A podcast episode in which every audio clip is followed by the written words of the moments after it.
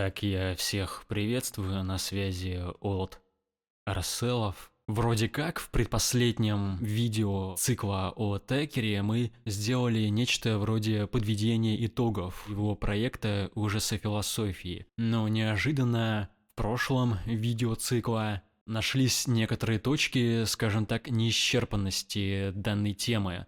Например, то, что довольно часто путаются такие вещи, как апофатическая теология и всякие вот эти вот разрывы в основаниях а, современной философии. То, что Юджин Такер называет тщетностью, как было видно на примере сравнения его Ареопагита и Прокла, тщетность не укладывается в то, что называется апофатикой, и наоборот. То есть это разные, различные концепции. В этом видео мы в каком-то смысле продолжим это различие, но сосредоточимся вокруг того, что сам Такер называет готическим. На уровне его же классификации готическое это, это уровень, который он называет суперлативный.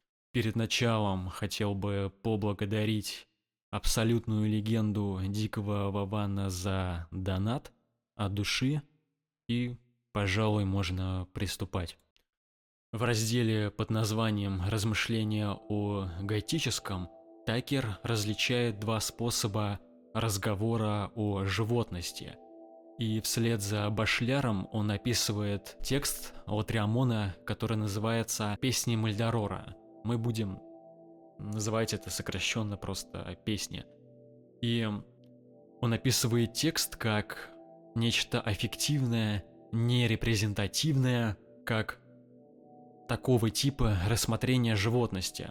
То есть такое, которое понимается не в родовидовом смысле стандартной классификации, а вот в этом аффективном и нерепрезентативном. И Латриамона он противопоставляет Лафонтену, его басням о животных, у, в которых животность смешивается с человеком, то есть становится репрезентативной. Животность Э, становится набором поступков и поведений. И в этом смысле Делес говорил, что такие животные ему противны. То есть, почему собаки, э, по, по его известной цитате, это позор всего животного царства. Это нужно понимать именно в таком значении, где животные одомашненные, где они отсылают к чему-то человеческому, к чему-то репрезентативному. И если отбросить э, животный базар, то, применяя это у людей, можно заключить, что латриамоновские заходы открывают внутри человека нечто чужеродное, агрессивное, то есть некоторые грубые импульсы. При этом Такер отмечает некоторую животность самого этого текста. И что же это означает? Что бы это могло означать? Песни разыгрывают только зов плоти и зов крови, то есть коготь и присоска. Например, э, действие разрывания теряет связь со своим органом. Вместо когтя это может делать жало или клюв. И смысл в том, что органы не имеют прямого назначения, так же как и поверхность, на которой эти действия производятся. Это есть животность, а, животный способ изменения формы, согласно которому прекрасное может только производиться, но не воспроизводиться. Такер уточняет, что речь не совсем о том, что виталистическая материя первичнее и важнее форм, которые дают ей псевдоцели, оформляют и подобное. Речь скорее о том, что форма – это и есть сама динамика разрывания и высасывания плоти и крови – которые суть проявления животности, которая агрессивно, с большим аппетитом стремится к форме. То есть форма пожирает все, включая себя. И, по сути, это такой темный, сошедший с ума Аристотель, который агрессивно деконструирует свою же мысль, что форма никогда не является оформленной. Все, что происходит с формой, это пожирание, переваривание и превращение какое-то в новое обличие. То есть всякое формирование это еще и переформирование и деформирование. И вот вся эта произвольность форм открывает место для интерпретации текста как анархистской свободы духа в связи с мистицизмом. Откуда здесь мистицизм, мы позже уточним. В целом несложно догадаться, что Такер это тоже отмечает, что все, что было описано, это, конечно же, метафизика. Метафизика, как он ее называет, щедрости, по которой Такер во втором томе ужаса философии распределял Делеза и Гуссерля как метафизика производства и метафизика данности. И щедрость песен заключается в животности, которая порождает формы. То есть такое плодовитое первоначало, которое не может быть, как пишет Такер, философски схвачено, что само собой сразу отсылает нас к светящемуся единому неоплатонизма. Собственно, отсюда и появляется мистицизм, мистицизм животности. И Такер не был бы Такером, если бы успокоился на этом моменте. Теперь ему нужно задаться вопросом, а сможет ли, смогут ли эти песни дать ему опустошение и тщетность? Действительно ли всякая животность основывается на некоторой щедрой метафизике, которая раздаривает формы и потоки? Короче говоря, вопрос ставится так. Возможно ли темная животность? И тут следует немного отступить, чтобы дать комментарий касательно термина «темный». Вроде бы как постделезианство тоже может претендовать на темноту. И это верно. Темное ТБО, которое прячется за структурами, действительно является темным по отношению к формам, от которых оно спрятано. Но в такеровской классификации есть тьма, которая темнее. И, например, это божественная тьма, которая задается как банкротство метафизического начала, чем бы оно ни было. Собственно, такеровская тьма — это тщетность. Но перед этой тьмой еще есть та самая суперлативная тьма, которая заключается в том, что она есть горизонт, за который мы не можем никак проникнуть. То, что есть горизонт, не означает, что за ним пустота, а некоторая тщетность. Это тщетность только по отношению с нашей стороны, да, с нашей стороны исходит тщетность апофатики. Но при этом, как бы с другой стороны, даже если мы говорим в апофатичных терминах о некотором, скажем так, едином, мы говорим о нем апофатично только потому, что оно слишком переполнено, чтобы его охватить а, какими-то обычными предикатами. То есть это Апофатика основывается на, на самом деле очень такой щедрой метафизике. Поэтому то, что называют апофатической теологией, является своего рода тьмой, тьмой суперлативной, но в дискурсе Такера, само собой, эта тьма неполноценная.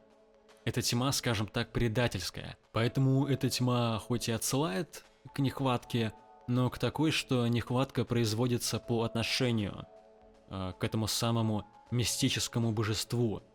Пускай даже оно и не существует, потому что невозможно выразить его полноту его бытия в терминах существования. Слишком уж неполноценные эти э, категории. И Такер начинает уже свой анализ с того, что если все это разнообразие, метаморфоз животности в песнях – это некоторая аномалия, согласно которой животность постоянно теряет свои формы, становясь неотличимым от роя насекомых. То есть, может быть, эта возвеличенность метаморфоз – это все еще романтизм, который мы вкладываем в животность. Рой со своей стороны распадается и становится скорее как какие-нибудь химические и атмосферные элементы. В таком случае речь идет не о мистическом, щедротном блаженстве метаморфоз, а о том, что Такер называет готическим. Готическое блаженство – это блаженство потери формы. Роение, с одной стороны, жестко организовано, но с другой оно бесформенно и хаотично. В готическом режиме жизнь существует только пока она перестает существовать. То есть расточительность — это дезинтеграция. И в этом срезе песни относятся именно к суперлативной теме. Вслед за тем, как Лоруэль выстраивает проект «Не философия», где не философия должна заниматься тем, что не может делать философия, чтобы при этом не становиться чем-то другим, Такер предлагает посмотреть на песни как на не литературу, наподобие идеи Башляра о неолатриаманизме. Это означает, что песни в каждой фразе ставят литературное решение под сомнение. С точки зрения Делеза, писать – это вопрос становления. Становление, которое не может быть окончено. Оно всегда делается. Жизнь и литература связаны не как форма, которая выражает прожитую жизнь, а как взаимные детерриторизующие и ретерриторизующие процессы жизни и литературы. Делес схож здесь с Башляром в нерепрезентативном понимании литературы и жизни как становления, основанного на щедроте виталистической метафизики. Такер проводит опыт совмещения мысли о нелитературе и концепции литературы Делеза, чтобы посмотреть, что даст их конъюнкция. И на выходе получается парадоксальная смесь или формула «жизнь, которая не предназначена для жизни» или странный проект «прожить жизнь без жизни». И Такер вновь обращается к Жоржу Батаю, а именно к его работе «Теория религии», где обнаружается непрерывность того, как животные поедают друг друга, и тем, как труп поедается червями. Что труп как, что труп, что мясо – это все пища, которая возникает из мертвой телесности живого существа.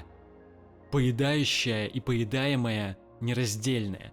Это неоднозначный ужас, который по Батаю может быть только не антропоморфным аффектом нечеловеческого, при том, что неоднозначный ужас больше похож именно на человеческий ужас, потому что внутри непрерывности поедающего и поедаемого непонятно, кто должен испытать этот ужас.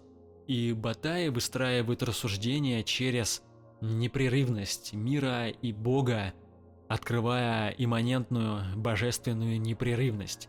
Но при этом, если божественная непрерывность интеллигибельна, то появляется раскол между субъектом и объектом. Сам этот раскол отрицает божественную непрерывность. И здесь-то Батаю и приходится понимать религию как ужас. Ужас непрерывности, смерти и жизни. Такер приводит примеры с фильмами, где труп способен мыслить, будучи трупом, или что более наглядно, человек, который боится быть похороненным заживо, потеряв от страха контроль над телом, был похоронен живым. Божественное для Батая – это недостижимость, непрерывности или имманенция, которая при этом осознается как осязаемая. То есть это чувство бессилия. Вот что такое божественное. И э, речь в любом случае все еще о, об этом самом разложении животного – Такер приводит уместный отрывок из Паскаля, который неплохо выражает это состояние. Паскаль пишет про людей в кандалах, которые, которых по очереди казнят у них же на глазах, как эскалатор.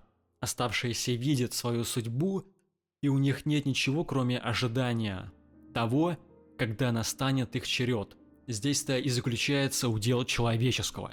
То есть это такая плавучая бойня. Собственно, этим и является гаитическое блаженство. На этом моменте я остановлюсь, э, исчерпав сам раздел о гаитическом. Тогда в следующий раз, не знаю, когда он будет, но поговорим про размышления о странном. До связи.